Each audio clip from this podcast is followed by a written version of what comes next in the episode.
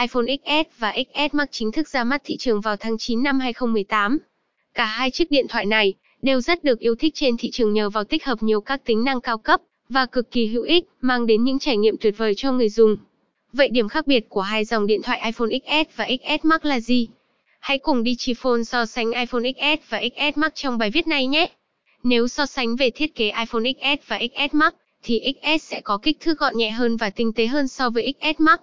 Vì thế mà nó dễ dàng cầm tay, phù hợp với nhiều đối tượng hơn XS Max.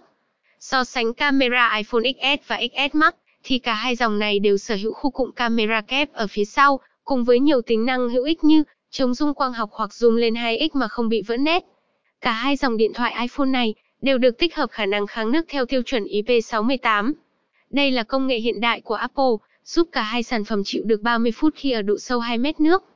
Trên đây là tất tần tật những tính năng để so sánh iPhone XS và XS Max. Hy vọng, thông qua bài viết này Digiphone đã giúp bạn tìm được những nguồn thông tin bổ ích giúp mình đưa ra quyết định khi mua hai dòng điện thoại này.